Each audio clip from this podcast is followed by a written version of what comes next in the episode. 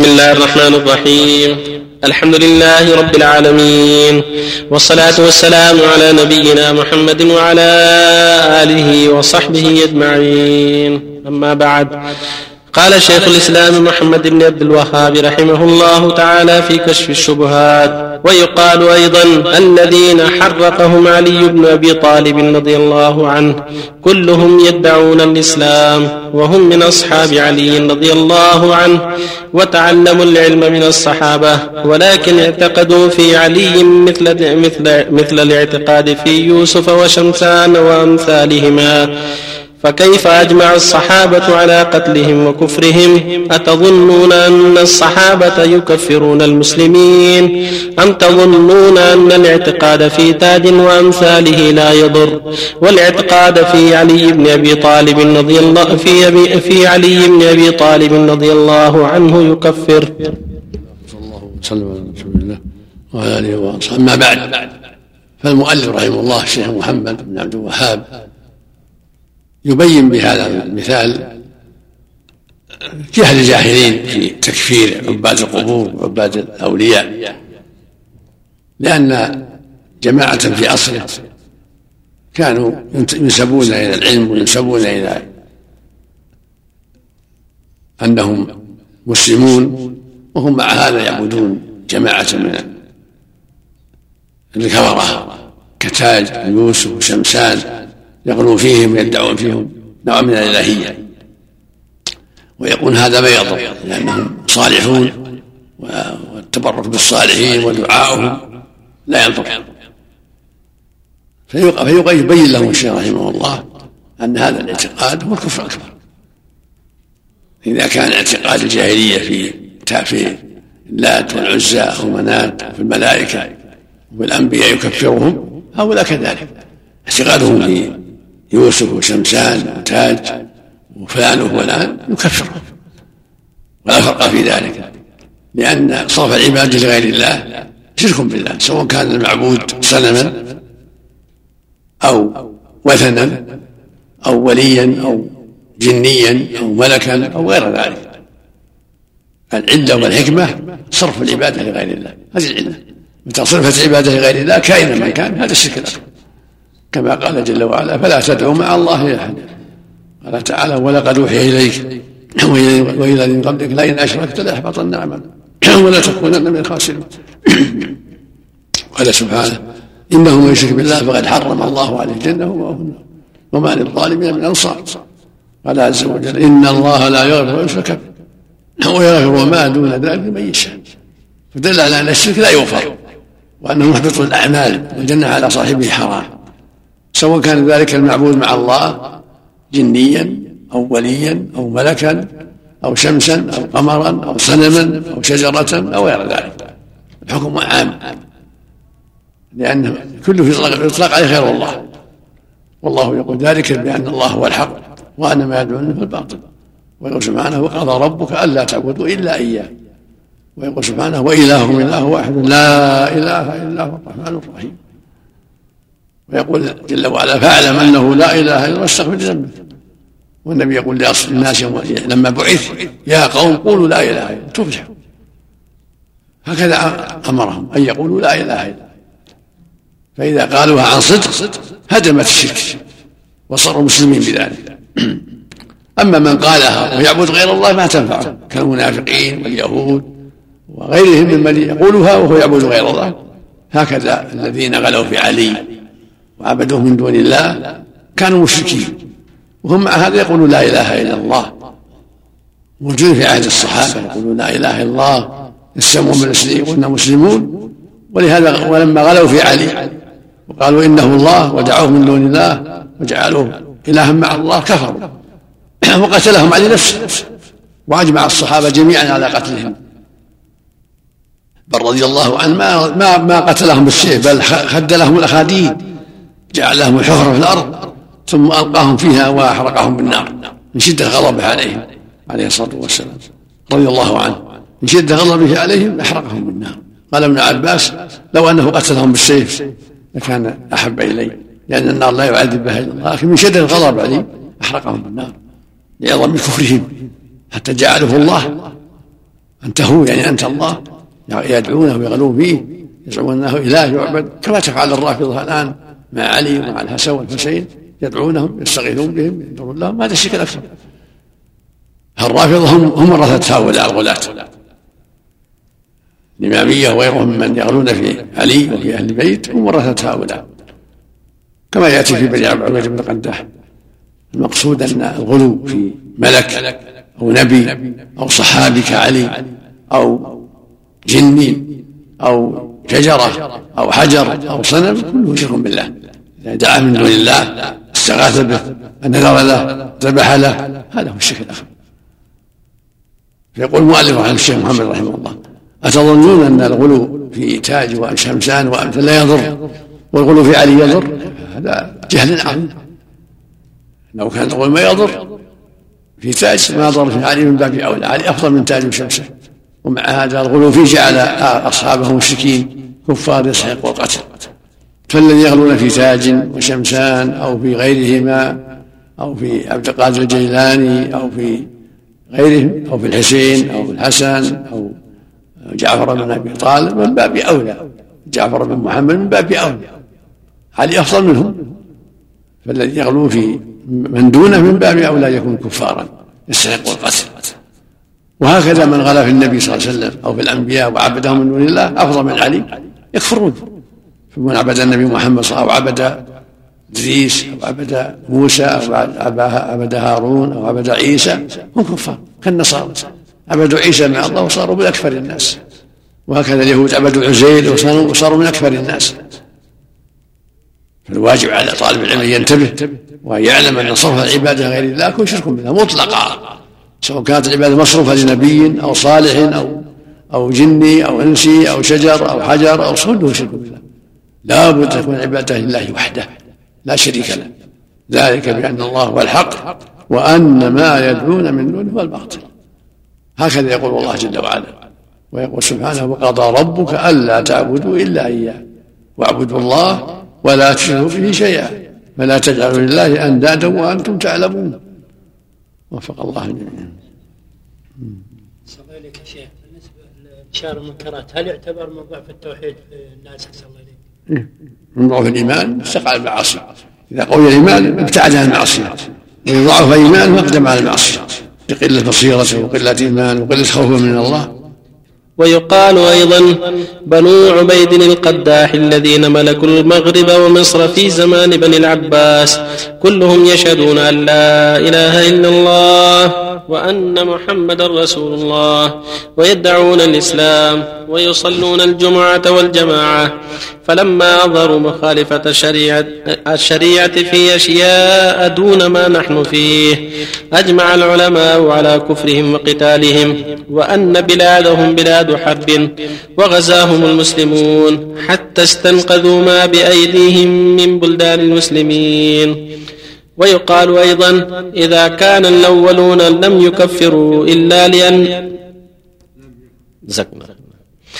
إذا كان الأولون لم يكفروا إلا لأنهم جمعوا بين الشرك وتكذيب الرسول صلى الله عليه وسلم والقرآن وإنكار البعث وغير ذلك، فما معنى الباب الذي ذكر العلماء في كل مذهب باب حكم المرتد وهو المسلم الذي يكفر بعد إسلامه؟ ثم ذكروا أنواعا كثيرة كل نوع منها يكفر ويحل دم الرجل وماله، حتى أنهم ذكروا أشياء يسيرة عند من فعلها مثل كلمة يذكرها بلسانه دون قلبه أو كلمة يذكرها على وجه المزح واللعب.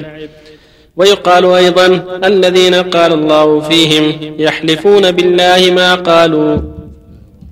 الحمد لله، الله وسلم على رسول الله وعلى آله وأصحابه. أما بعد، هذا البحث رد على عباد القبور وعباد الأولياء في زمن المؤلف كما تقدم، يقيم الحجج عليهم، لأن الإنسان متى أتى بمكفر كفر ولو شهد أن لا إله إلا الله وأن محمد رسول الله، لأنهم يحتجون عليه يقولون كفار قريش وأشباههم لا يشهدون لا إله إلا الله ولا يشهدون محمد رسول الله، وإننا نشهد لا إله إلا الله وأن محمد رسول الله ونصلي ونصوم، كيف تكفرنا؟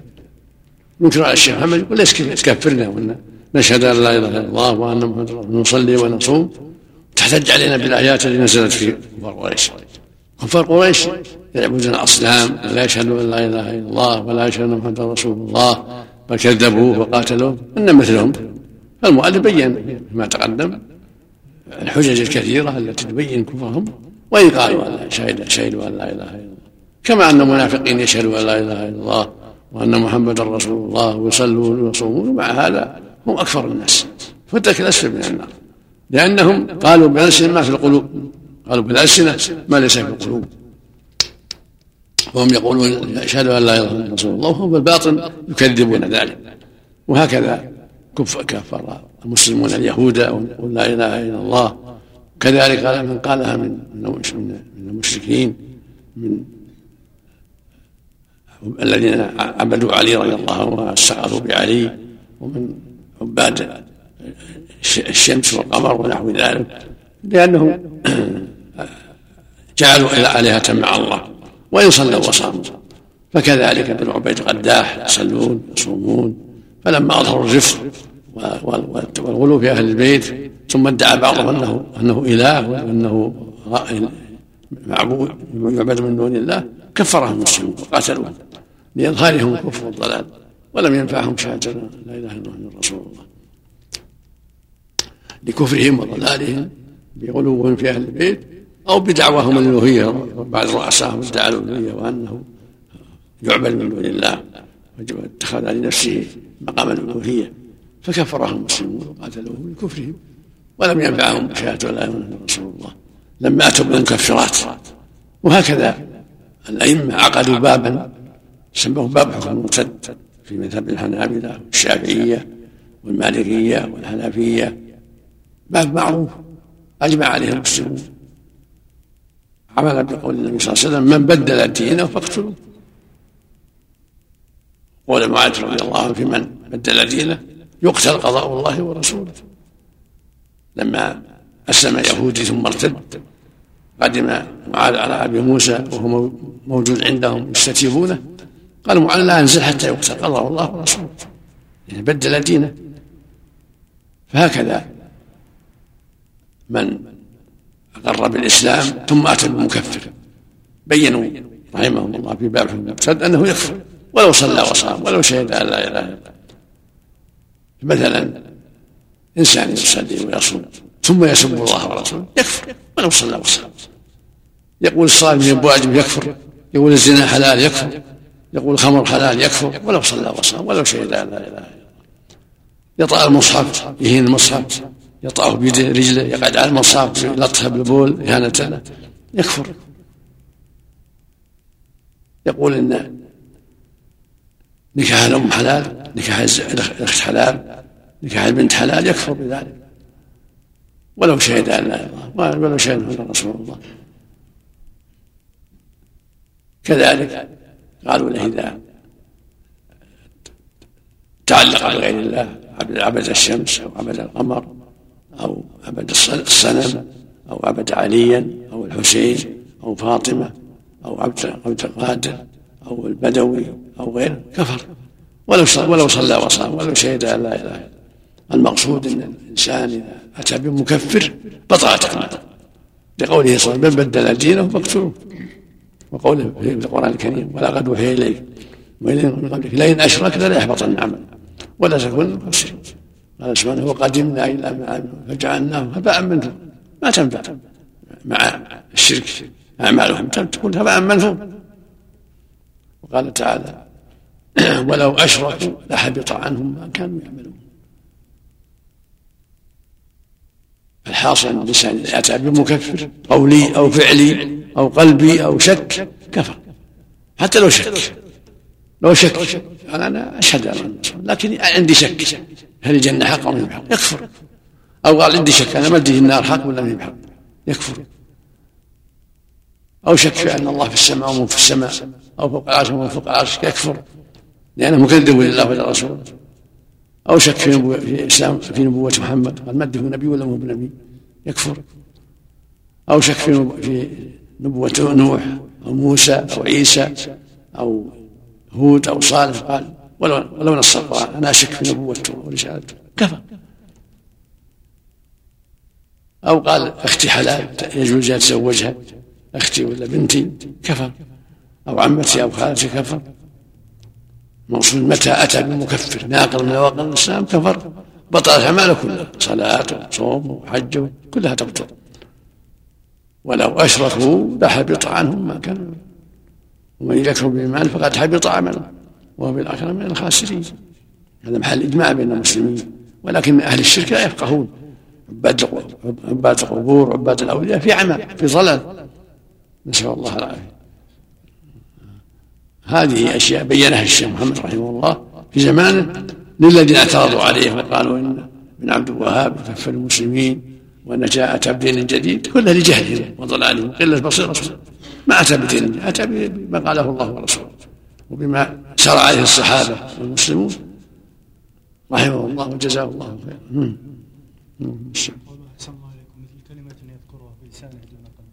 مثل كلمة يذكرها يضحك محمد كذاب أو لعاب ولا ما اعتقده كفر، أو قال الله ما هو في السماء ولو يلعب. نعم إن شاء الله. بعض المناطق يستهزئون بمن يسمونه مثلا مطوع، يستهزئون بمن يسمى مطوع. مثلا جرت حادثة أنها رجل نهاهم عن منكر، فبعض الحضور قال كل مطوعة أشرار. العادة يختلف، الإنسان يستهزئ به لهندبانه ولأجل سيرته لأجل ملبسه لأجل الحال، وإنسان يستهزئ بالدين يرى الدين محل نقص يكفر. الاستهزاء يختلف، قد يستهزئ بمشيته أو في ثيابه أو في صورة هندامه أو في كلمته لا في دينه. أما إذا استهزئ بالدين ويشك بالدين أو يتنقص الدين يكفر، يسب الدين. عممه يقول كل طبعا شراب نهاهم عن منكر قال كذا، ايش حكمه؟ هذا التفصيلين قصدهم شراب، يعني انهم ما يثبتون ولا ايش قصدهم، يعني يستفسر ان اراد اشراء لدينهم كفر، وان كان اشراء لانهم ما يثبتون انهم يكفرون الناس على غير بصيره، يعني كلمات محتمله. استهزأ بشيء من شرائع الإسلام ثم تاب، هل يلزم بالشهادتين أن ينطق بها؟ لا إذا تاب، الحمد لله إذا تاب التوبة تجب ما قبلها. يلزم أن ينطق بالشهادتين يجدد إسلامه ولا ما يلزم؟ لا يكفي، إذا أقرب بما استهزأ إذا تاب ما فعل يكفي. وبعض الفقهاء ينطق الشهادة ما أنكرها، لكن إذا مثلا قال النصارى به واجبة ثم تاب الله عليه، أو قال الصوم واجب ثم تاب الله عليه، يكفي. الشهادة مستحيل. قضية الشيخ السلام عليكم ورحمة الله وبركاته. السلام عليكم. أنا فيها بنتنا بتزوجها، والبنت هذه أنها سبق أن أختي رضعتها ولا تدري كم رضعتها، مرة أو مرتين، الوكاد أنها شلتها بعد ما راح أهلها، أخذتها مرض ورضعتها حتى رويت. إذا كان ما تدري ما عليك، ما تحرم إلا ب5 رضعات. هي ما تدري كم أشهر 5 رضعات. ما تحرم، لكن تركها أحسن من باب ترك الريبة. دع ما يلي ولا ما تحرم إلا ب5 رضعات في الحولين أو أكثر. نبغى تفسير 5 رضعات هذه يا شيخ.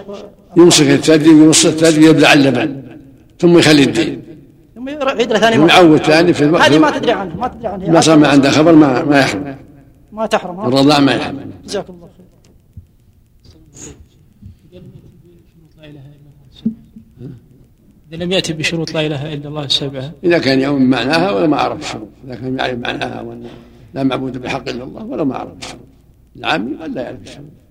المهم أنه يؤمن بالله وحده وأنه المعبود بالحق وما سواه باطل، يكفي. أن ينفي بعض الصفات أو كلها يكفر يا شيخ؟ هذا في التفصيل لا يقام عليه حجة. قد يجهل بعض الصفات يبين له، إذا دل على القرآن والسنة يكفر. إذا جحد الرحمن أو العزيز أو الحكيم أو القدوس أو الملك، إذا كان عام يبين له جاء بها القرآن، جاءت بها السنة صحيح. كان يؤولها يا شيخ التأويلات بخلاف التأويل مثل الأشاعرة وغيرهم، منهم يكفرهم وما لا يكفرهم، التأويل فيه شبهة، بخلاف المعتزلة والجهمية كفار، لأنهم أنكروا الصفات الكلية وأنكروا الأسماء الجهمية مع أسماء الصفات جميعا، نسأل الله العافية.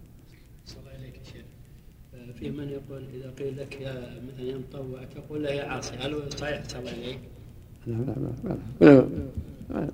يبين له مطوع معناه مطيع لله، طوع نفسه لله لطاعة الله، لأن عند العامة مطوع عنه ولمهم فوق دون العالم، مطوع دون العالم وفوق العالم، مرتبة بين العام وبين العالم عند أهل نجد يسمونه مطوع، يعني إنه طوعه الله وصار يتبع الحق يتحرى الخير يسموه مطوع. مهم عندهم استهزاء عند العامة وعند اللقب شرف، مطوع عندهم يعني فوق العامة ودون العالم. في الرد على عباد الأوثان. ويقال أيضا الذين قال الله فيهم يحلفون بالله ما قالوا ولقد قالوا كلمة الكفر وكفروا بعد إسلامهم. أما سمعت أن الله كفرهم بكلمة مع كونهم في زمن رسول الله صلى الله عليه وسلم يجاهدون معه ويصلون معه ويزكون ويحجون ويوحدون. وكذلك الذين قال الله فيهم قل أبي الله وآياته ورسله كنتم قل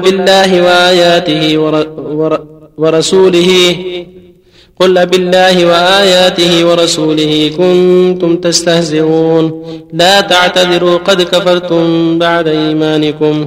فهؤلاء الذين صرح الله أنهم كفروا بعد إيمانهم وهم مع رسول الله صلى الله عليه وسلم في غزوة تبوك قالوا كلمة ذكروا أنهم قالوها على وجه المزح.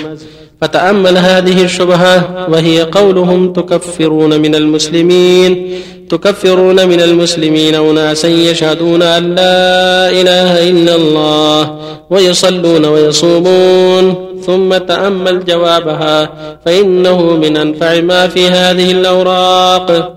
ومن الدليل على ذلك أيضا ما حكى الله تعالى عن بني إسرائيل مع إسلامهم وعلمهم وصلاحهم أنهم قالوا لموسى اجعل لنا إلها كما لهم آلهة، وقول ناس من الصحابة اجعل لنا ذات أنواط.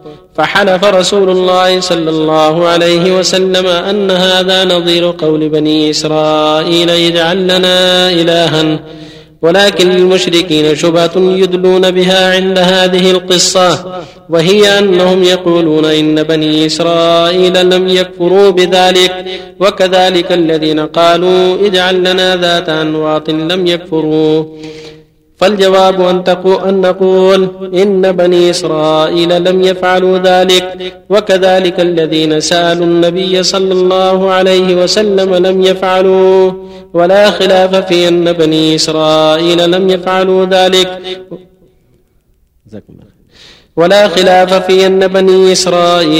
يفعلوا ذلك ولو فعلوا ذلك لكفروا. وكذلك لا خلاف في أن الذين نهاهم النبي صلى الله عليه وسلم لو لم يطيعوه واتخذوا ذات أنواط بعد نهيه لكفروا، وهذا هو المطلوب. ولكن هذه القصة تفيد أن المسلم بل العالم قد يقع في أنواع من الشرك لا يدري عنها، فتفيد التعلم والتحذر ومعرفة أن قول الجاهل التوحيد فهمناه أن هذا من أكبر الجهل ومكائد الشيطان. وتفيد أيضا أن المسلم إذا تكلم بكلام كفر وهو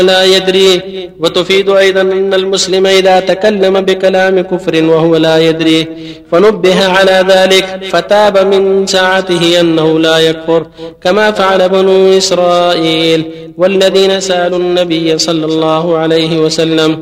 وتفيد أيضا أنه لو لم يكفر فإنه يغلظ عليه الكلام تغليظا شديدا كما فعل رسول الله صلى الله عليه وسلم. صلى الله وسلم على رسول الله وعلى آله وأصحابه. أما بعد، المؤلف بين أن المسلم إذا أتى ما يوجب الردة ارتد، وأن قول الجهلة تكفر من المسلمين أناس يشهدون أن لا إله إلا الله وأن محمدا رسول الله ويصلون ويصومون، أن هذا من أكبر الجهل. المسلم إذا فعل ما يوجب الردة ارتد ولو صلى وصام، كما قال جل وعلا يحلفون بالله ما قالوا ولقد قالوا كلمة الكفر. وهكذا الذي قالوا قل بالله وآياته ورسوله كنتم تستهزئون لا تعتذروا قد كفرتم بعد إيمانكم. هم مع النبي صلى الله عليه وسلم ومع هذا قالوا كلمة كفر وكفروا بعد إسلامهم. فالإنسان إذا أتى بالكفر وإن كان من أعبد الناس فإن الكفر ينقله من دائرة الإسلام إلى دائرة الكفر. ولهذا عقد الأئمة جميعا باب حكم المرتد والمسلم يكفر بعد إسلام.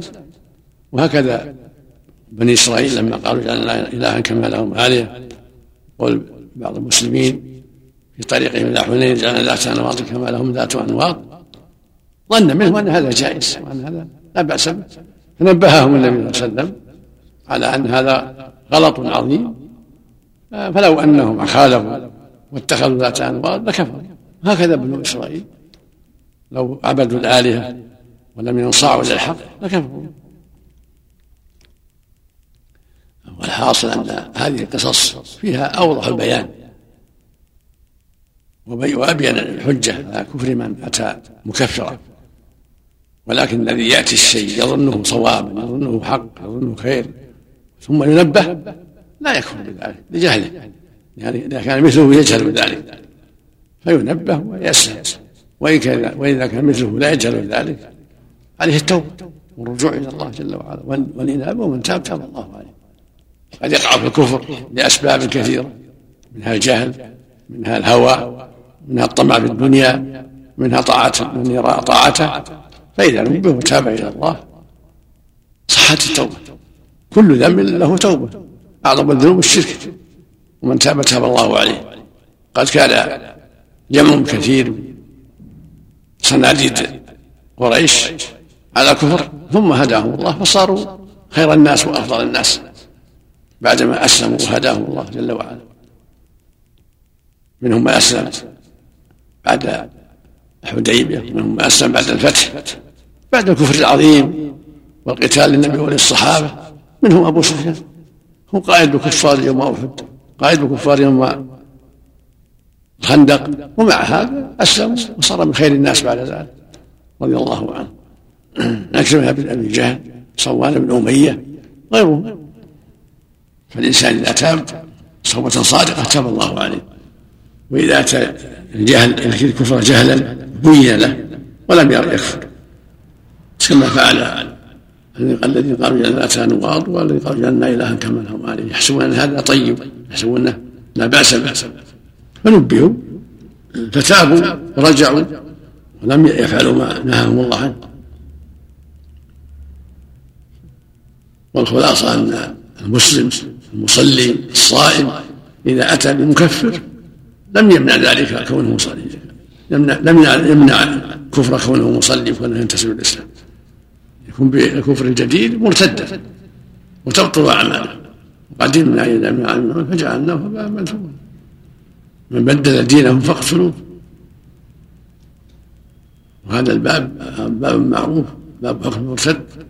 والمسلم يكفر بعد إسلامه لو كان من عبد الناس ثم سب الله أو سب رسوله أو اتخذ الآلهة من يدعوهم ويستغيث بهم أو جحد وجوب الصلاة أو جحد وجوب الزكاة أو جحد تحريم الزنا أو جحد تحريم الخمر أو ما أشبه ذلك من هذه الجزئيات بطلت الأعمال كلها، كفر بهذا الشيء وصارت الأعمال كلها باطلة.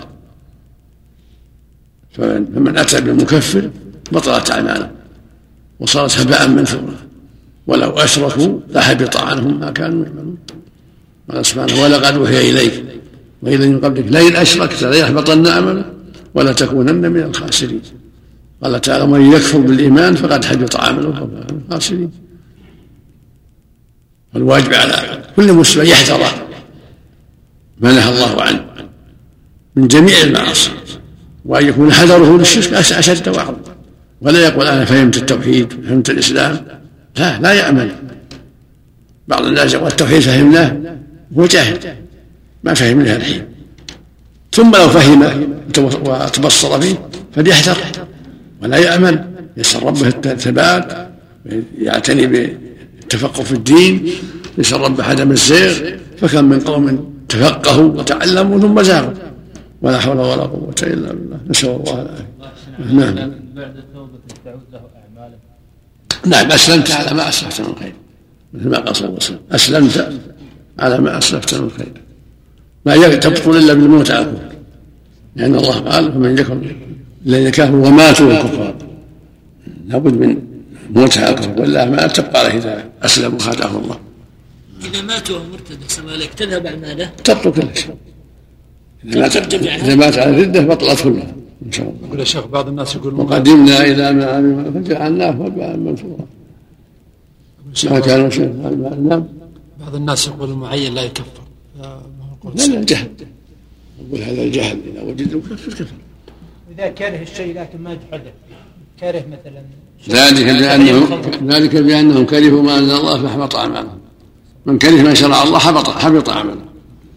إذا كره الصلاة ولو صلى، أو كره الحج ولو حج، أو كره تحريم الزنا أو تحريم الخمر كذلك، حتى لو كان من حلق اللحى. نعم من يكره حلق اللحى على محلها نظر، هذا في شبهة، لأن بعض أهل ما يراها واجبة، لكن من كره شرع الله فيها كفر، لأن أقل الأحوال أنها سنة مؤكدة، أقل الأحوال.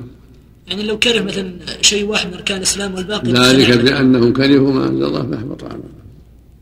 صديقك الشيخ، من اعتاد على بعض الكلمات مثلا يقول ما صدقت على الله، أو كلمة العجاز يعلم الغيب، الكسلان يعلم الغيب، هذه الكلمات صلى الله عليك صدقت على الله، يعني جاني ما وجدت، ما سهل شيء، عادة العامية في الشيء اللي ما تيسر له إلا بعد تعب، وما صدقت على الله يحصل هالشيء. هم فلان يعلم الغيب هذا كفر، من قال إن أحد يعلم الغيب فهو كافر مرتد بإجماع المسلمين، قل لا يعلم من في السماء والأرض الغيب إلا الله، ما أحد يعلم الغيب إلا الله سبحانه وتعالى، الرسل ما يعلمون الغيب إلا ما علمه الله، قل لا أقول لكم إني خزائن الله ولا أعلم الغيب ولا أقول إني ملك، هكذا نوح. الجهمية هل هم مرجئة يشبهون الهود، أو هل هم مرجئة من كل وجه؟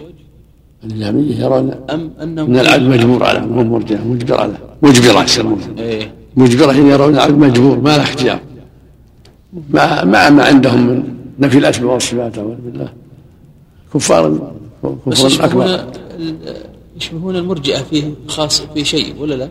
أتوقع أن يشبهون، لأنهم يرون العبد مجبور معناه ما عليه حساب ولا شيء، يعني يلزم على قولهم أن الله ظالم لهم إن شاء الله. يشبهون المرجئة في أن قولهم أن الإيمان تصديق بالقلب فقط، عندهم معرفة وللمشركين شبهة أخرى يقولون إن النبي صلى الله عليه وسلم أنكر على أسامة قتل من قال لا إله إلا الله، وقال له أقتلته بعدما قال لا إله إلا الله، وكذلك قوله أمرت أن نقاتل الناس حتى يقولوا لا إله إلا الله، وأحاديث أخرى في الكف عمن قالها، ومراد هؤلاء الجهلة أن من قالها لا يكفر ولا يقتل ولو فعل ما فعل، فيقال لهؤلاء الجهلة معلوم أن رسول الله صلى الله عليه وسلم قاتل اليهود وسباهم وهم يقولون لا إله إلا الله، وأن أصحاب رسول الله صلى الله عليه وسلم قاتلوا بني حنيفة وهم يشهدون أن لا إله إلا الله وأن محمدا رسول الله ويصلون ويدعون الإسلام، وكذلك الذين حرقهم علي بن أبي طالب بالنار. وهؤلاء الجهلة يقولون إن من أنكر البعث كفر وقتل ولو قال لا إله إلا الله، وإن من جحد شيئا من أركان الإسلام كفر وقتل ولو قالها، فكيف لا تنفعه إذا جحد فرعا من الفروع، وتنفعه إذا جحد التوحيد الذي هو أساس دين الرسل ورأسه. ولكن أعداء الله ما فهموا معنى الأحاديث ولن يفهموا، فأما حديث أسامة فإنه قتل رجلا ادعى الإسلام بسبب أنه ظن أنه ما ادعى الإسلام إلا خوفا على دمه وماله، والرجل إذا أظهر الإسلام وجب الكف عنه حتى يتبين منه ما يخالف ذلك. وأنزل الله تعالى في ذلك: يا أيها الذين آمنوا إذا ضربتم في سبيل الله فتبينوا، أي فتثبتوا. فالآية تدل على أنه يجب الكف عنه والتثبت، فإذا تبين منه بعد ذلك ما يخالف الإسلام قتل، لقوله تعالى: فتبينوا. ولو كان لا يقتل إذا قالها لم يكن للتثبت معنى. وكذلك الحديث الآخر وأمثاله. معنى ما ذكرناه أن من أظهر التوحيد والإسلام وجب الكف عنه إلا إن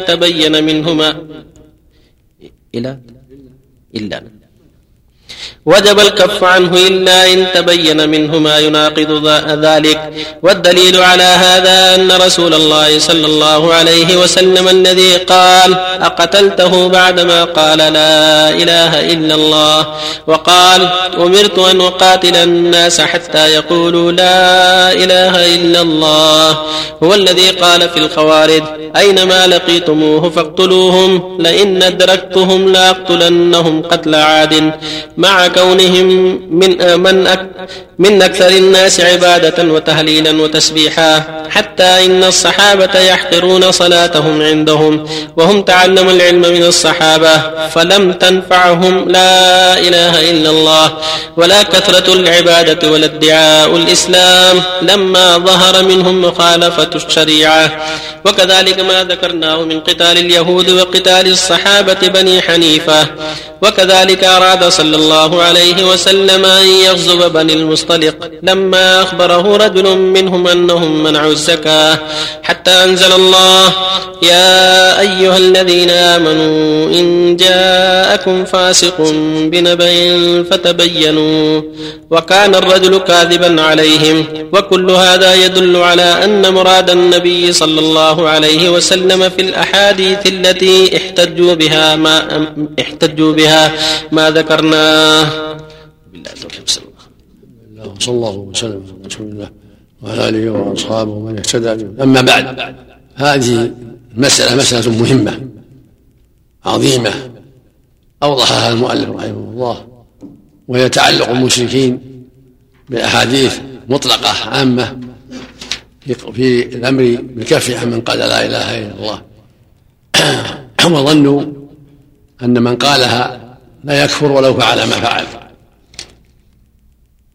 وبعضهم ظن أنه يكفر بأشياء دون الشرك لجهله، فقوله صلى الله عليه وسلم لأسامة: قتلته بعدما قال لا إله إلا الله، وقوله: أمرت أن أقاتل الناس حتى يقولوا لا إله إلا الله، فإذا قالوها عصموا مني دماءهم وأموالهم إلا بحقها، دليل على ما درج عليه المؤلف والصحابة وغيرهم في قتال المرتدين.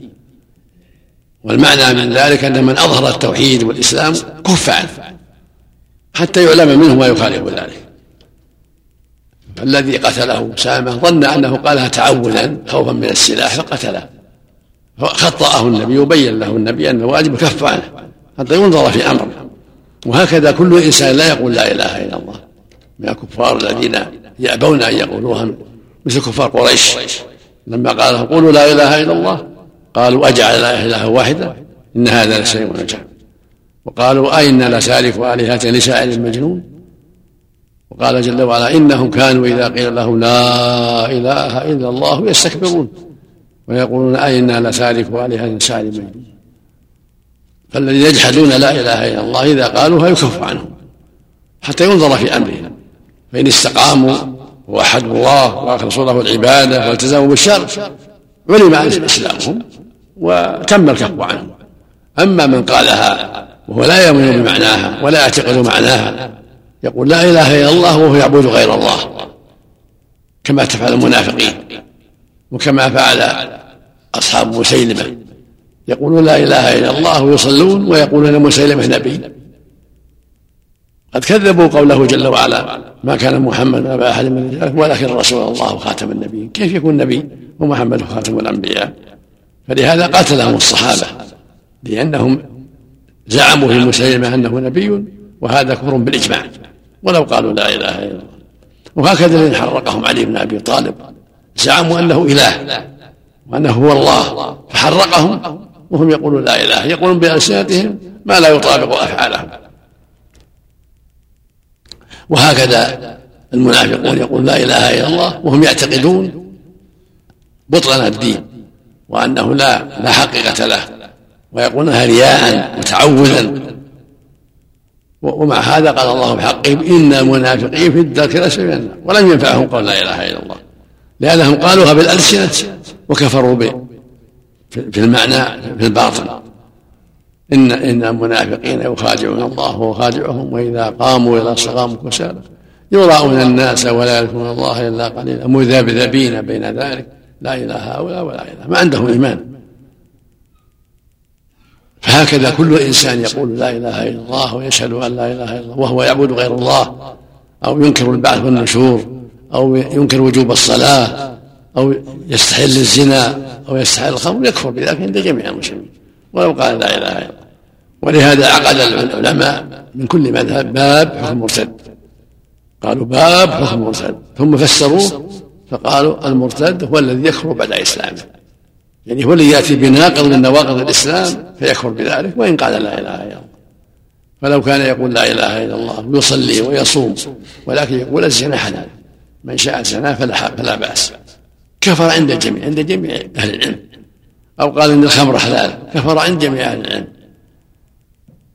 أو قال إن عقوق الوالدين حلال كفر عند جميع أهل العلم. الواجب اليقظة والانتباه والتبصر والفقه في الدين. فالمسلم يرتد إذا أتى بنواقض من نواقض الإسلام ولو أتى بالبقية،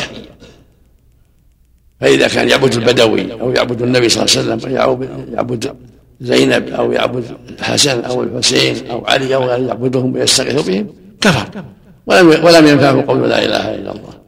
وهكذا إذا دعا الملائكة واستغاث بهم أو بالجن كفر ولو قال لا إله إلا الله. وهكذا إذا دعا الأشجار أو الأحجار أو الأصنام كما تفعل قريش مع العزى واللات ومناه. الواجب على المسلم يتبصر وأن يكون على بينة في دينه. فالمشرك مشرك وإن قال لا إله إلا الله، والكافر كافر وإن قال لا إله إلا الله، حتى يؤمن بمعناها وحتى يؤدي حقها كما قال صلى الله عليه وسلم أمرت وأن قاتلهم حتى يقولوا لا إله إلا الله. فإذا قالوها عصموا مني دماءهم إلا بحقها. فلو تتأخر بحق ابن عمر حزم عمر إلا بحق الإسلام وحسابهم على الله. فلا بد من حق الإسلام وحق لا إله إلا الله هو الالتزام بدين الله والحذر مما يسبب الشرك أو يسبب تكذيب الله ورسوله. ولو قال الإنسان يفعل كل عبادة ويعتقد كل ما أوجب الله ولكنه يقول مثلا ما هنا بعث ولا نشور، من أتبعت ما في بعث كفر عند جميع، ولو أنه يصوم ويصلي ويصوم وليس بمشرك، ولو أنها بدل الناس إذا قال إن ما هنا بعث ولا نشور ولا جنة ولا نار كفر عند جميع. وهكذا لو كان يؤمن بكل شيء ولكن يقول الزنا حلال أو الخمر حلال أو الصلاة منه واجبة أو الصبر وضامه واجب أو حجمه الواجب مع الاستطاعة كفر عند الجميع. فالواجب التنبه لهذه الأمور وأن يكون طالب العلم على بصيرة وأن لا يغتر بقول هؤلاء المرتدين هؤلاء الجهلة الضالين الذين يعبدون القبور ويستغيثون بالأموات ويقولون نحن مسلمون. نسأل الله العافية.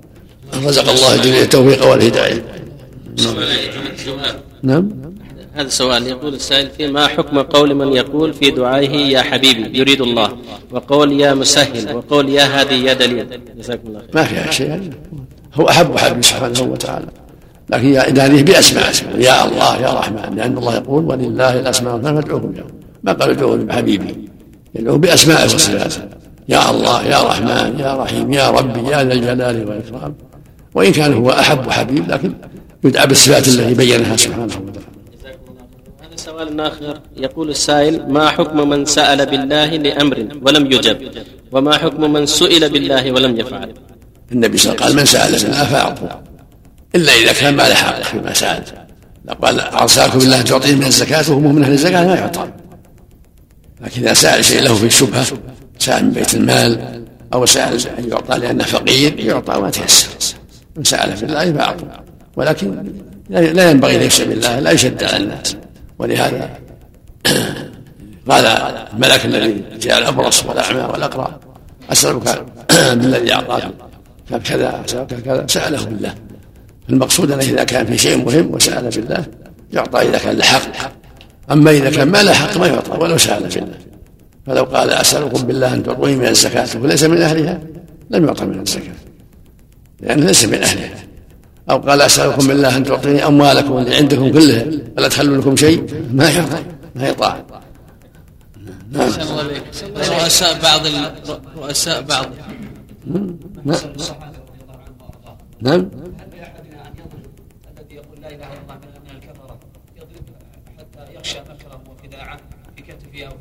إذا كان لا يقر بالتوحيد هم قال لا إله يكف عنه حتى ينظر في أمره مثل ما أمر النبي وسام. أما إذا كان لا يتكلم بالتوحيد ولكن ما كف عن الشرك كلامه ما ينفع، لابد يترك الشرك ويتوب منه.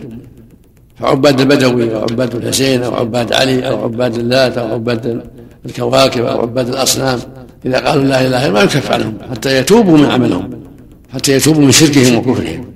وهكذا من سب الله وسب الرسول هو يقول لا إله إلا الله ما يكفر عنه حتى يتوب من هذا. فعل كفعل الصحابي رضي الله عنه، فعل الرجل الذي مع الصحابي ثم أراد أن يقول لا إله إلا الله ينجو والله أعلم بنيته، ولكن هل ما يقتل إذا وهو لا يقولها سابق لا يقتل حتى يتثبت في أمره ولو قالها ولو ظن أنه قالها تعود مثل ما أنكر النبي عليه الصلاة والسلام مثل ما قال وسامه للنبي صلى الله عليه وسلم إنما قالها تعوذا قال شققت عن قلبه. فإذا كان ما يقولها أصلا ثم قالها يمسك عنه حتى ينظر في الأمر. من قال الأمر بالمعروف والنهي عن المنكر أنت فضولي من هذا يعد كفر الله؟ لا ما يعد كفر، يعني يبين له أن هذا غلط أو يبين له أن هذا غلط كلام مو صحيح مو فضولي جاهل، هذا جاهل يبين له قد يعتقد انه مسلم. صلى الله عليه جمله من المعاصرين ذكروا ان الكافر ان من قال الكفر وعمل الكفر فلا يكفر حتى تقام عليه الحجه ودرجوا عباد القبور في هذا من جهلهم، هذا من جهلهم. عباد القبور كفار واليهود كفار والنصارى كفار، ولكن عند القتل يستتاب فان تاب والا قتل. لكن مساله قيام الحجه بلغهم القران، هذا بلاغ للناس، القرآن بلغه بين المسلمين وحيد هذا القرآن لأنذركم به ومن بلغ، هذا بلاغ للناس. يا أيها الرسول بلغ، قد بلغ الرسول، جاء القرآن وهم بين أيديهم يسمعون في الإذاعات ويسمعون في كل شيء ولا يبالون ولا يلتفتون، ولو جاء أحد ينذرهم ولا ينهاهم أذوه. نسأل الله حديث الرجل الذي قال إذا مت فاسحقوني، هذا جهل بعض الشيء من أمور خفية من كمال القدرة جهلها عذر خوفا من الله، حمله خوف الله وجهل تمام كمال القدرة فقال لأهله ما قال. صلى الله سجود معاذ للنبي عليه الصلاة والسلام هذا إن صح فيها صحة نظر أو هي صحة نظر، لكن معاذ لو صح ظن أن هذا إذا جاز لكبار قادة المشركين هناك فالسجود للنبي أفضل. هذا له شبهة في أول الإسلام، لكن استقر الدين وعرف أن السجود لله فسجد لله والله. كان هذا أشكل على معاذ، أما بعدين ما عاد يشكل. أحسن الله إليك. كذلك من أدلتهم حديث الليثيين لما ذكر الرسول عليه السلام أنه سيعطيهم فقام فخطب الناس فقال أرضيتم؟ قالوا لا، قالوا هذا تكذيب للرسول عليه الصلاة والسلام وهو كفر. ما كذبوه، يسألهم ما كذبوه، يسألهم يقول رضيتم بهذا وما رضيتم، مثل اللي أهدى له الناقة وأعطاه قال أرضيتم زادوه حتى رضوا، هذا مو بتكذيب، هذا جهل. اللي يقول هذا الكلام جهل. هذا حصل لك الآن كتابات موجودة في السوق وأشرطة بعض الموجودين المعاصرين، هذا غلط ورنا شيء منها إن شاء الله. بعض الناس إذا نصح قال ما هداني الله عز وجل، بس يقول إيش ربك الهداية، إيش ربك الهداية، الله يقول ادعوني أستجب لكم. صلى الله عليك. أئمة الطرق، بعض الطرق المنحرفة الذين يقولون وصلنا إلى مرتبة اليقين فلا تلزمنا العبادات، هذا يكفر عند أهل العلم بإجماع. من قال إن تصبر عن العبادات كفر بإجماع، أحسن الله. إلا إذا كان جن أصابه جنون. وله شبهة أخرى وهي ما ذكر النبي صلى الله عليه وسلم أن الناس يوم القيامة يستغيثون بآدم ثم بنوح ثم بإبراهيم ثم بموسى ثم بعيسى فكلهم يعتذر حتى ينتهوا إلى رسول الله صلى الله عليه وسلم. قالوا فهذا يدل على أن الاستغاثة بغير الله ليست شركا. والجواب أن تقول سبحان من طبع على قلوب أعدائه، فإن الاستغاثة بالمخلوق فيما يقدر عليه لا ننكرها، كما قال تعالى في قصة موسى فاستغاثه الذي من شيعته على الذي من عدوه. وكما يستغيث الإنسان بأصحابه في الحرب أو غيره في أشياء يقدر عليها المخلوق. ونحن أنكرنا استغاثة العبادة التي يفعلونها عند قبور الأولياء أو في غيبتهم في الأشياء التي لا يقدر عليها إلا الله. إذا ثبت ذلك فاستغاثهم بالأنبياء يوم القيامة يريدون منهم أن يدعوا الله أن يحاسب الناس حتى يستريح أهل الجنة من كرب الموقف، وهذا جائز في الدنيا والآخرة. وذلك أن تأتي عند رجل صالح حي يجالسك ويسمع كلامك وتقول له ادع الله لي، كما كان أصحاب رسول الله صلى الله عليه وسلم يسألونه ذلك في حياته. وأما بعد موته فحاشا وكلا أنهم سألوا ذلك عند قبره، بل أنكر السلف على من قصد دعاء الله عند قبره، فكيف بدعائه نفسه صلى الله عليه وسلم. ولهم شبهة أخرى وهي قصة إبراهيم لما ألقي في النار اعترض له جبريل في الهواء. صلى الله وسلم على رسول الله وعلى آله وأصحابه. أما بعد، فالمشركون لهم شبه كثيرة يشبهون بها على الناس لقلة علمهم وغلبة الجهل عليهم واعتيادهم للباطل، لأن الإنسان إذا اعتاد الباطل صعب عليه التخلص منه وصار يتطلب الشبه التي تبرر عمله ويتعلق بخيط العنكبوت، فيقولون ليش تنكر علينا دعوة الأموات والاستغاثة بالأموات والناس يوم القيامة يستغيثون بآدم وبنوح وبإبراهيم وبموسى وعيسى حتى يشفعوا لهم عند الله. هذا يدل على جواز الاستغاثة بالمخلوقين، لأن الرسول أخبر عن الناس يوم القيامة أنهم يستغيثون بآدم وبنوح وبإبراهيم وموسى حتى يشفعوا لهم.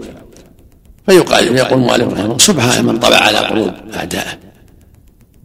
الاستغاثة بالحي غير الاستغاثة بالميت، والاستغاثة بالحاضر غير الاستغاثة بالغائب، فرق بين الجميع.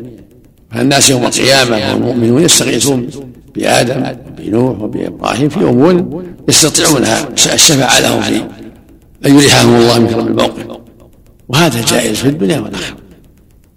تقول الإنسان اشفع لي عند فلان كذا، أغثني من كذا وهو يقدر، سلفني كذا، أقرضني كذا، هذا لا بأس. وكما يقع في الحرب يستغيثون بأصحاب الحرب يتعاونون، يقول لا عندك الجهات الفلانية احفظها، عندك الجهات الفلانية والآخر يقاتل الجهات الأخرى، يتعاونون ويتواصون بحرب الأعداء.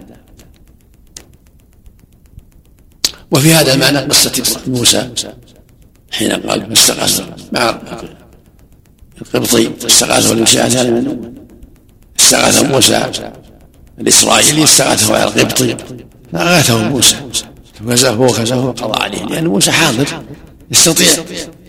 فإذا قلت لزيد أو عمرو أغثني من خادم أو من ولدك فكني من شره، أو من هذا السبع يجمعها بنتك يرميه بها أو يضربه بشيء، أبشر شيء حاضر، أو بالمكاتبة الإنسان الغايب بكاتبة يكتب لك كتاب يقول أرسل لي كذا، أقرني كذا، بعني كذا، بالمكاتبة أو بالتلفون. المنكر كون يأتي إلى ميت أو جبل أو شجر أو حجر يستغيث منه، هذا الشيء الذي فعله المشركون. أو بالغياب كالملائكة يستغيث بالملائكة أو بالجن. هذا هو الشرك الذي فعله، أنكره الرسل وأنكرته الأنبياء وأنكره الدعاة إلى الخير. أما الاستغاثة بحي حاضر قادر أو بغائب بالمكاتبة أو بوصية إنسان يتصل به يقول له قل له كذا وكذا، أو بالهاتف الآن كما حصل لنا من الهواتف الآن والتلفون، هذا مو بغائب، هذا حاضر. كلمة بالتلفون مثل ما كلمة الحاضر، أو يكتب كتابة سلم لي كذا أو اقرأني كذا أو اشتري لي كذا، ما في فرق بين هذا وهذا.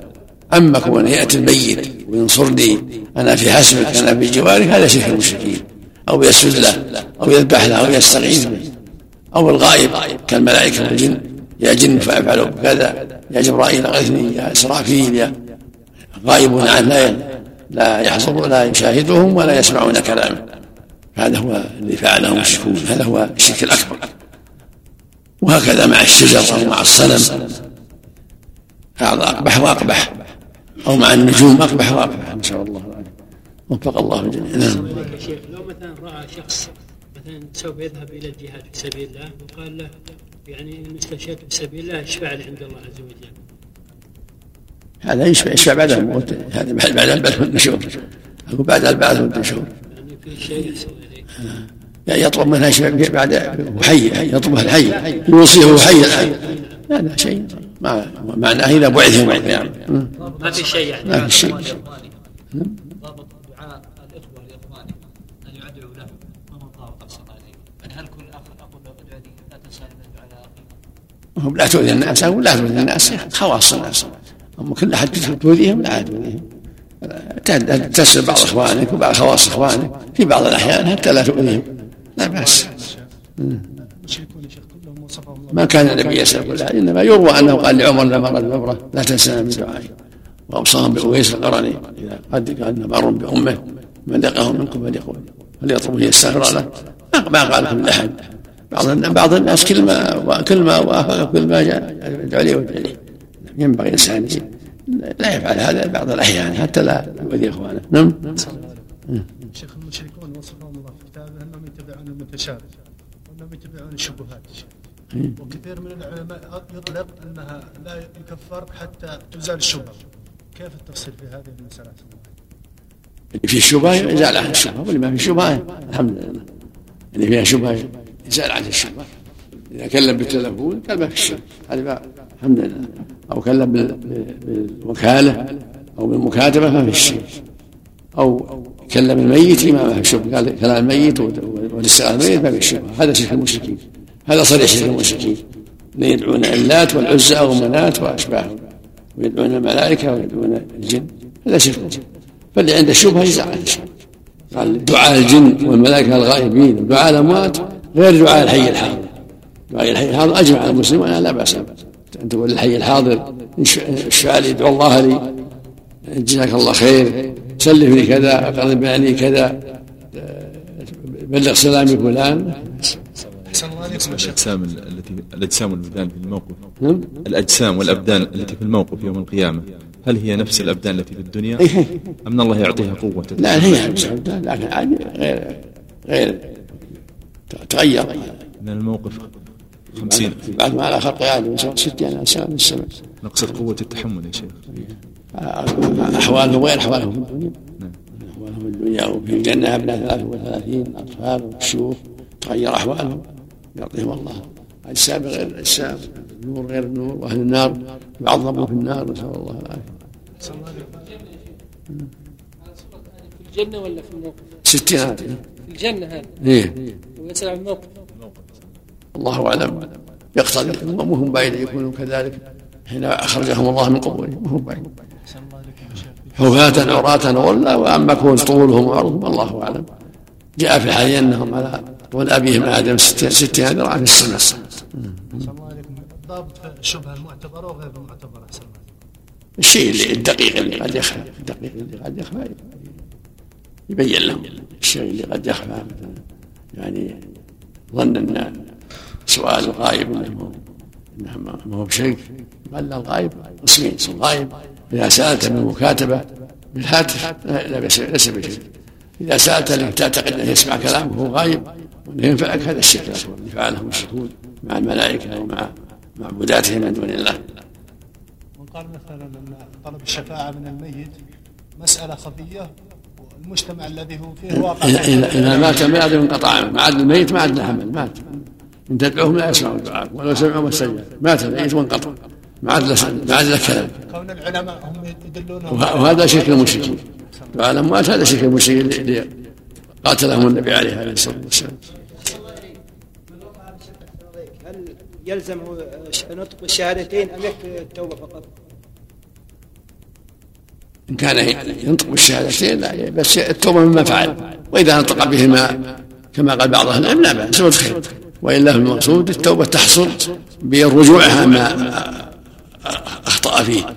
إن كان بدعاء الأموات تاب إلى الله من ذلك، كان بالذبح لغير الله تاب إلى الله من ذلك، كان بترك الصلاة تاب إلى الله من ذلك، كان بجحد الصيام تاب، وهكذا.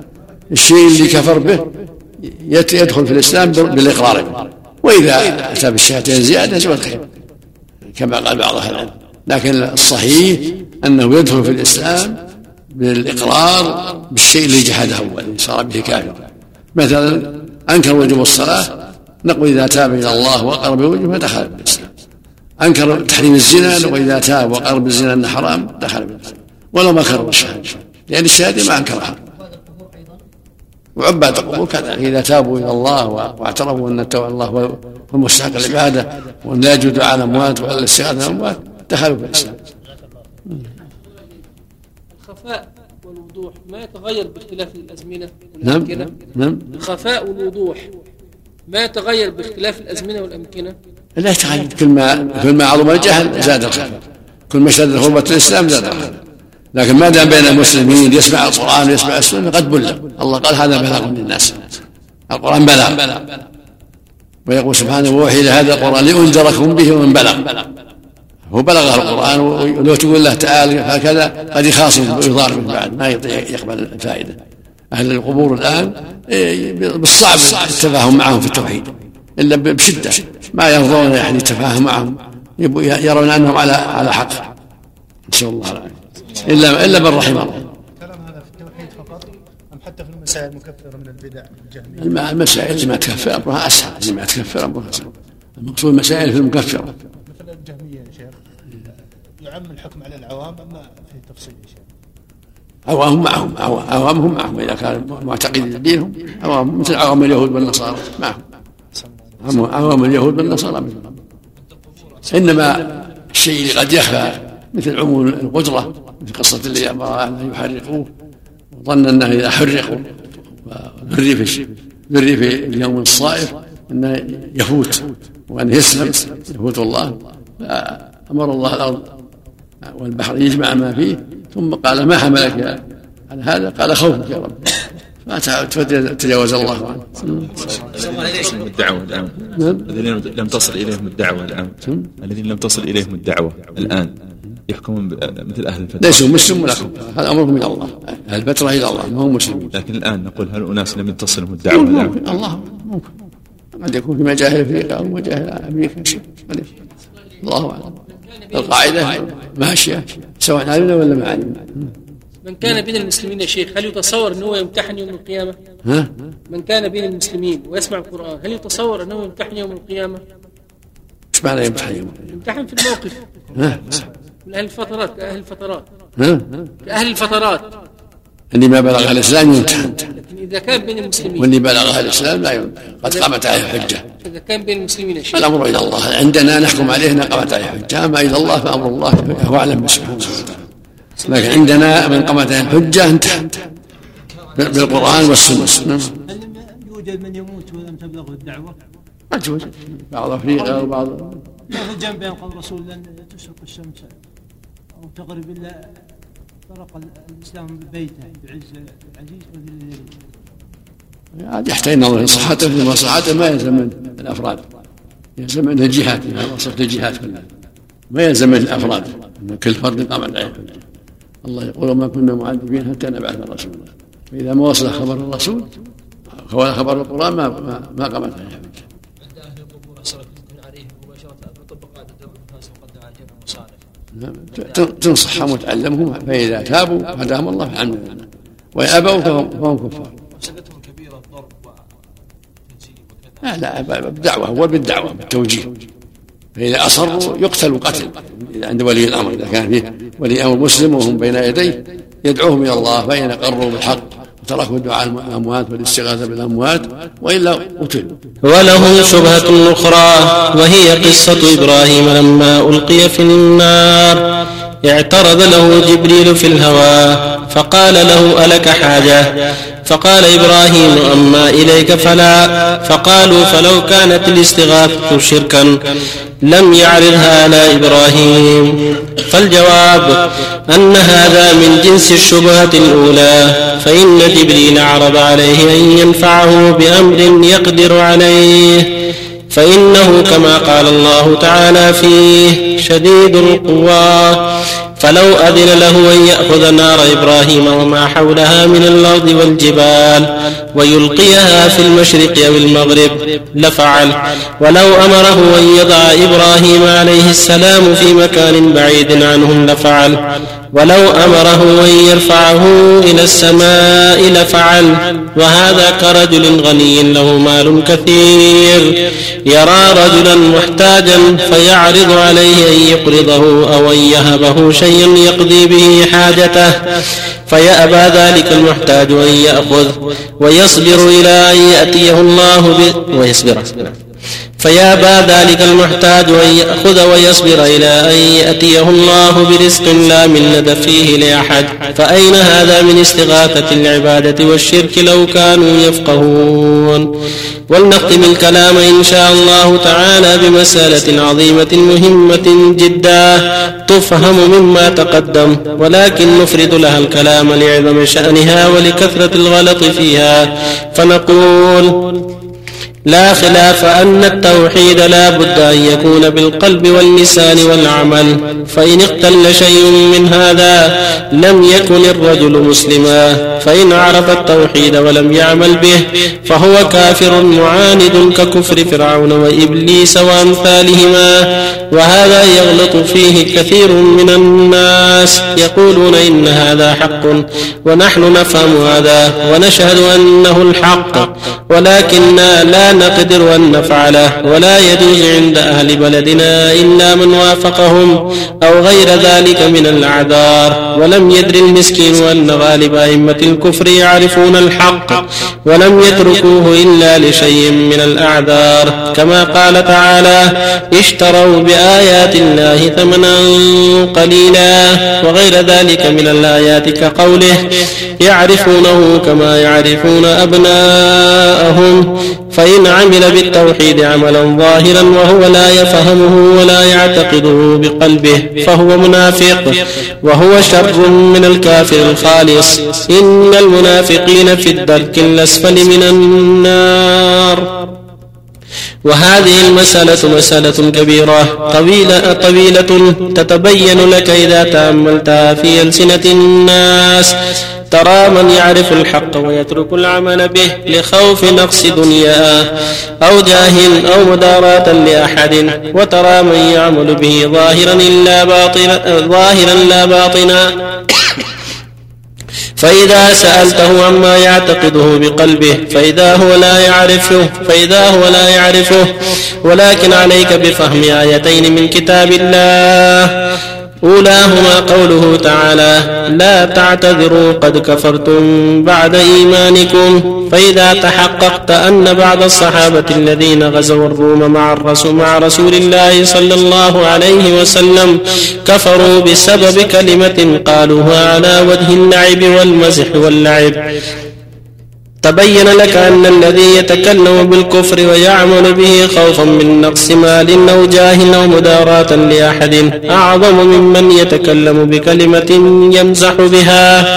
والآية الثانية قوله تعالى: من كفر بالله من بعد إيمانه إلا من أكره وقلبه مطمئن بالإيمان، ولكن من شرح بالكفر صدرا فعليهم غضب من الله ولهم عذاب عظيم، ذلك بأنهم استحبوا الحياة الدنيا على الآخرة، فلم يعذر الله من هؤلاء إلا من أكره مع كون قلبه مطمئنا بالإيمان، وأما غير هذا فقد كفر بعد إيمانه سواء فعله خوفا أو مداراة أو مشحة بوطنه أو أهله أو عشيرته أو ماله أو فعله على وجه المزح أو لغير ذلك من الأغراض إلا المكره. فالآية تدل على هذا من وجهين: الأول قوله تعالى إلا من أكره، فلم يستثن الله تعالى إلا المكره، ومعلوم أن الإنسان لا يكره إلا على الكلام أو الفعل، وأما عقيدة القلب فلا يكره أحد عليها. والثاني قوله تعالى ذلك بأنه استحب الحياة الدنيا على الآخرة، فصرح أن هذا الكفر والعذاب لم يكن بسبب الاعتقاد والجهل والبغض للدين ومحبة الكفر، وإنما سببه أن له في ذلك حظا من حظوظ الدنيا فآثره على الدين. والله سبحانه وتعالى أعلم وأعز وأكرم، والحمد لله رب العالمين، وصلى الله على نبينا محمد وعلى آله وصحبه أجمعين. بسم الله الرحمن الرحيم، اللهم صل وسلم على رسول الله. يقول المؤلف رحمه الله الشيخ الإمام محمد بن عبد الوهاب بن سليمان بن علي التميمي الحنبلي المولود سنة 15 و100 وألف من الهجرة، والمتوفى سنة 6 و200 وألف من الهجرة النبوية في الدرعية رحمه الله. يقول لهم شبهة أخرى، المشركين لهم شبهة غير الشبهة السابقة التي سبق الجواب عنها، وهي أنهم يقولون إن إبراهيم لما ألقي في النار جاء في التاريخ أنه اعترضه جبريل فقال أن لك هذا، فقال أما إليك فلا وأما إلى الله فبلا. قالوا فخر جبريل جعل على إبراهيم حاجة يدل على أنه يجوز الاستعانة بغير الله والاستغاثة بغير الله، لأن جبريل عرض، لو كان ممنوع ما عرض جبريل. فيقال لهؤلاء هذا من أعظم الجهل، جبريل ملك عظيم أعطاه الله من القوة ما أعطاه، فهو عرض عليه أن ينجده ويسعفه بشيء يقدر عليه جبريل، فأجاب إبراهيم بأنه ليس له حاجة إليه، إنما حاجة إلى الله سبحانه وتعالى. فجبرائيل لو أمرها الله يأخذ إبراهيم إلى جهة السماء أو إلى مكان بعيد أو يطفئ النار استطاع، هو القوي الأمين عليه الصلاة والسلام، إنه لقول رسول كريم قوة عند العرش المكين مطاع ثم أمين، هو جبرائيل عليه الصلاة والسلام. ولذلك قال في شيء سبحانه شديد القوة، علمه شديد القوة ذو مرة. فهذا مثل إنسان فقير يعرض عليه إنسان عنده مال كثيرة يقول لك حاجة أعطيك، تبي لباس تبي دراهم تبي طعام، يقول الفقير ما لي حاجة، ما لي عندك حاجة، أنا حاجة أطلبها من جهة أخرى. فهل في هذا شيء؟ ليس في هذا شيء، إنما الشرك الذي بين القرآن أنه شرك يأتي إلى الأموات أو إلى الأشجار والأحجار يستغيث بها ينتظر لها، أو إلى النجوم أو إلى أصنام أو إلى غير هذا، فيطلب مدد والغوث من ميت أو سنم أو حجر أو جن أو غائب بغير أسباب حسية. هذا هو الذي بين القرآن أنه شرك، وأن الواجب على المؤمن أن يحذر ذلك، ولهذا قال جل وعلا فلا تدعوا مع الله أحدا ذلكم الله لهم والذين يدعون من دون ما يدعون من قبل إن تدعوهم لا يسمعوا دعاءكم أو سمعوا ما استجابوا لكم ويوم القيامة يخرجون شرككم ولا ينبئك مثل خبير. والله سبحانه حذر من ما يفعله المشركون مع أصنامهم وأوثانهم، وأخبر أن أصنامهم وأوثانهم لا تملك شيئا، وأنه ملك لله وحده مصرف في الكون جل وعلا.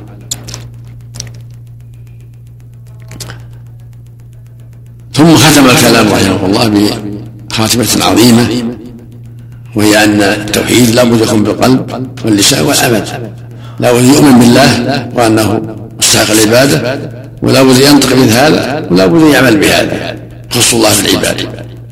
فلو أشرك بالله وقال أنا مؤمن أن التوحيد حق وأن الله مستحق العبادة، لكن ما ودي خالف جماعتي، أنا بفعل ما بفعل جماعتي ولا أحب أن أخالفهم، أنا أعبد معهم القبور وأعبد معهم الأصنام وأذبح معهم بغير الله، وإن كنت أعلم أن هذا باطل، ولكن مجاملة لجماعتي وعدم مخالفة لجماعتي كما فعل الكفار قريش وغيرهم ممن يعرف الحق، كما قال تعالى: قد نعلم أنه لا يحزنك الذي يقولون فإنهم لا يكذبونك ولكن الظالمين بآيات الله يجحدون. قال في بني إسرائيل الكافرين: وجحدوا بها واستيقنتها أنفسهم ظلما وعلوا. وقال في حق فرعون: لقد علمت ما أنزل هؤلاء إلا بصائر، ولكنهم جحدوا والتكبر. وهكذا لو اعتقد بقلبه أن الله حق وأن النبي حق وأن الساعة حق، ولكن قال بلسانه مجاملة، لا مانع من دعاء الأموات، لا مانع من استغاثة الأموات وجماعة لقومه، ولا يعتقد خلاف ذلك، أشرك بذلك لأنه أجاز ما حرم الله وهو يعلم أنه شرك، أو عمل به. أنا ما أعتقد، لكن عمل به مجاملة له، سجد لغير الله، دعا معه إلى الله، أشرك بالله، أو قال بلسانه التوحيد ولكن بقلبه جحد. فالمنافقين يكفرون يقولون بأفواههم ما ليس بقلوبهم. قال فيهم الله: رب لا تعتذروا قد كفرتم بعد إيمانهم.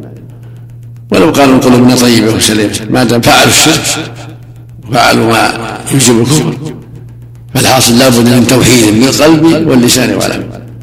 وإن وحد بقلبه في زعمه ولكن أشرك بالقول أو بالفعل لم ينفعه، أو وحد بالقلب واللسان ولكن أشرك بالفعل كالسجود لغير الله والذبح لغير الله، أو وحد الله بالفعل وبالقلب ولكن أشرك بالله في القول، فدعا مع الله غيره واستغاث بغير الله، كلهم ذنب واحد. لا بد من التوحيد بالقلب واللسان والعمل. وفق الله ما أعرف مشهورة في التاريخ، لكن لا أعرف فيها حديث، إنما ذكرها المؤرخون أنه قابل في الهوى وقال: أما إليك فلا. قال: حسبنا الله ونعم الوكيل.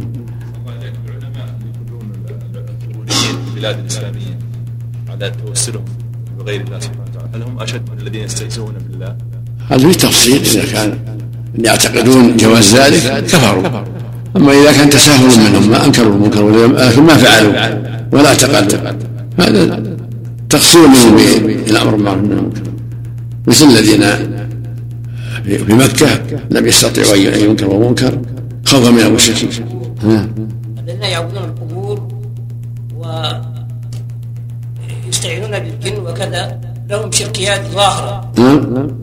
الذين يعبدون القبور يستعينون بالجن، لهم شركيات ظاهرة وبينة. مثل هؤلاء إذا إنسان أتى إليهم، هل يبدأ معهم بدعوة لا إله إلا الله إلى التوحيد، أم يستدرجهم شيئا فشيئا حتى يفهمهم بعد فترة من الزمن؟ أيوة. لا، هذا يبدأ بالتوحيد. نعم. إذا غير التوحيد ما ينفع إلا بعد التوحيد. أعمالهم ما تنفع إلا بعد التوحيد. نعم فهمتم. يبدأ بالتوحيد. بعض الناس يقولون التوحيد ينفر الناس. لا غلط، هذا جهل. نعم. هذا جهل. الرسول بدأ بالتوحيد، ما بدأ بالصلاة ولا بدأ بالزكاة ولا بدأ بالصدقات، بدأ بقول قولوا لا إله إلا الله. كل الأنبياء أيضا كذلك. هذا كلهم. جزاك الله خير. ما حد الإكراه الذي يسقط معه أو يجوز معه ترك الأمر بالمعروف والنهي عن المنكر في الشركيات، حتى الإكراه الذي يجيز للعالم أن يترك الأمر بالمعروف والنهي عن المنكر في الشركيات. لا يترك الأمر بالمعروف والنهي عن المنكر، بل يأمر بالمعروف والنهي عن المنكر. بالنسبة للعلماء في البلاد الإسلامية هؤلاء يا شيخ نقول يقاسوا على من ترك الإنكار في الشركيات في مكة. على كل حال واجب عليهم أن يعظوا الناس ويذكروهم ويبصرهم بحق، ولا يشاركهم في الكفر بالله ولا في أعمال الكفر، لا بالقلب ولا بالفعل ولا بالقول. أما إذا قصر في إنكار المنكر هذا معصية، الواجب إنكار المنكر لكن إذا قصرت ما يعتقد ذلك ولا يفعله معهم ولا يجاملهم لا يصير حسن. أما إذا جاملهم فعل معهم المنكر، عبد معهم القبور، سب معهم الأديان، سجد القبور وقال للمجاملة، هذا شرك. أما إنسان لا ما جاملهم ولا شاركهم في باطلهم، ولكن ضعيف ما يجاهلهم من إنكار عليهم، وما يخاف شر وإلا طمعا في مؤلفتهم ولا كذا، هذا هو محل النظر. واحد الإكراه يعتبر الرضا بالشرك، الإكراه الذي يضرب على أن يقول يضرب ولا يتحدث بقتل من قاتل، هذا يسمى مكره.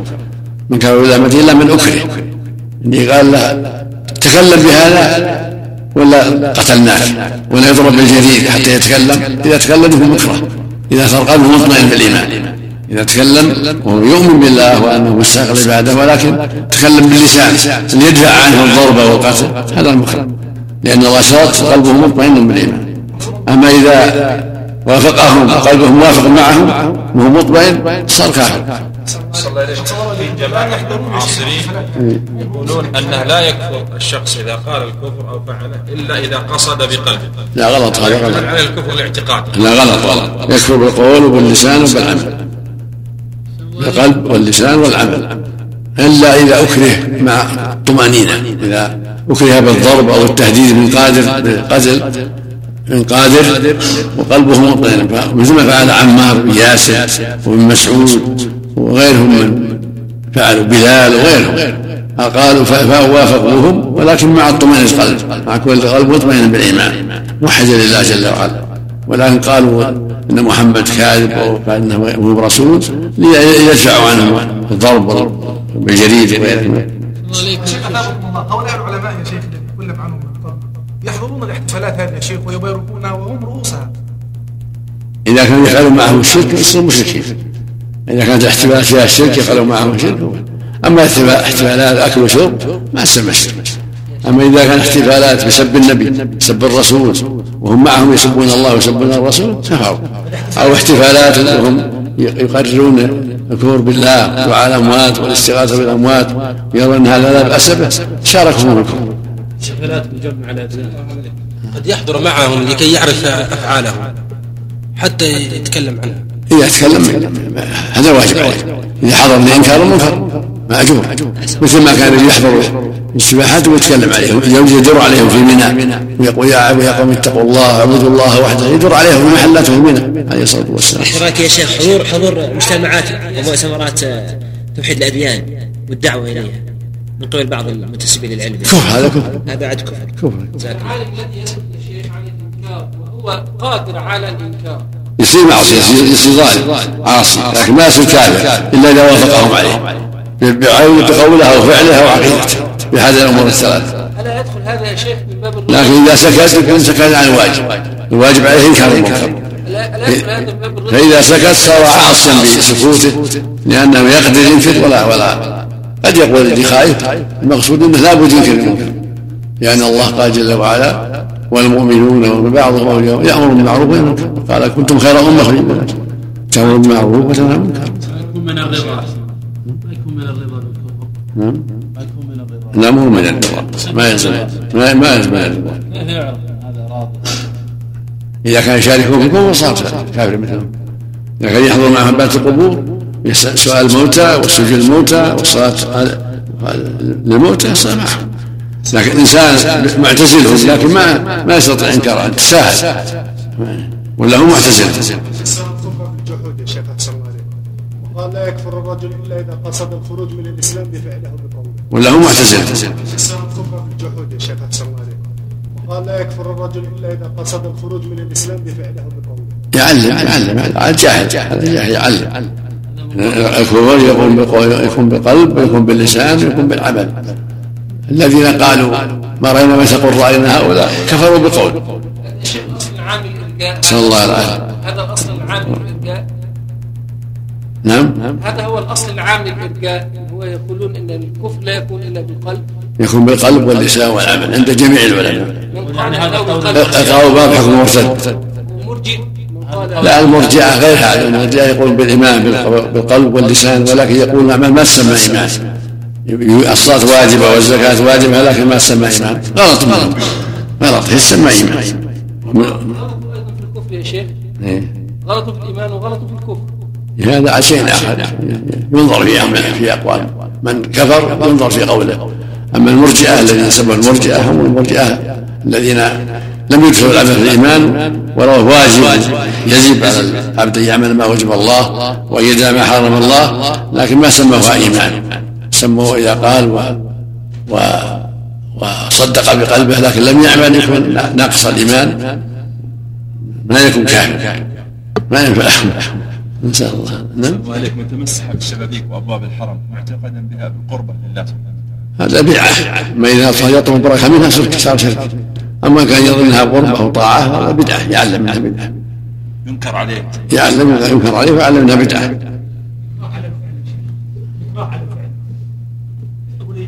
إكراه على الفعل وكره على السجود لغير الله، هل يجوز له أن يفعل أو خاص بالكلام؟ لا، حتى الفعل يسجد ولا يلمس لغير الله بقلبه، ينوي التخلص من الإكراه. إذا كان يضرب أو يتوعد بالقتل من قادر يسجد بنية لله، مو لأن القلوب بيد الله، مو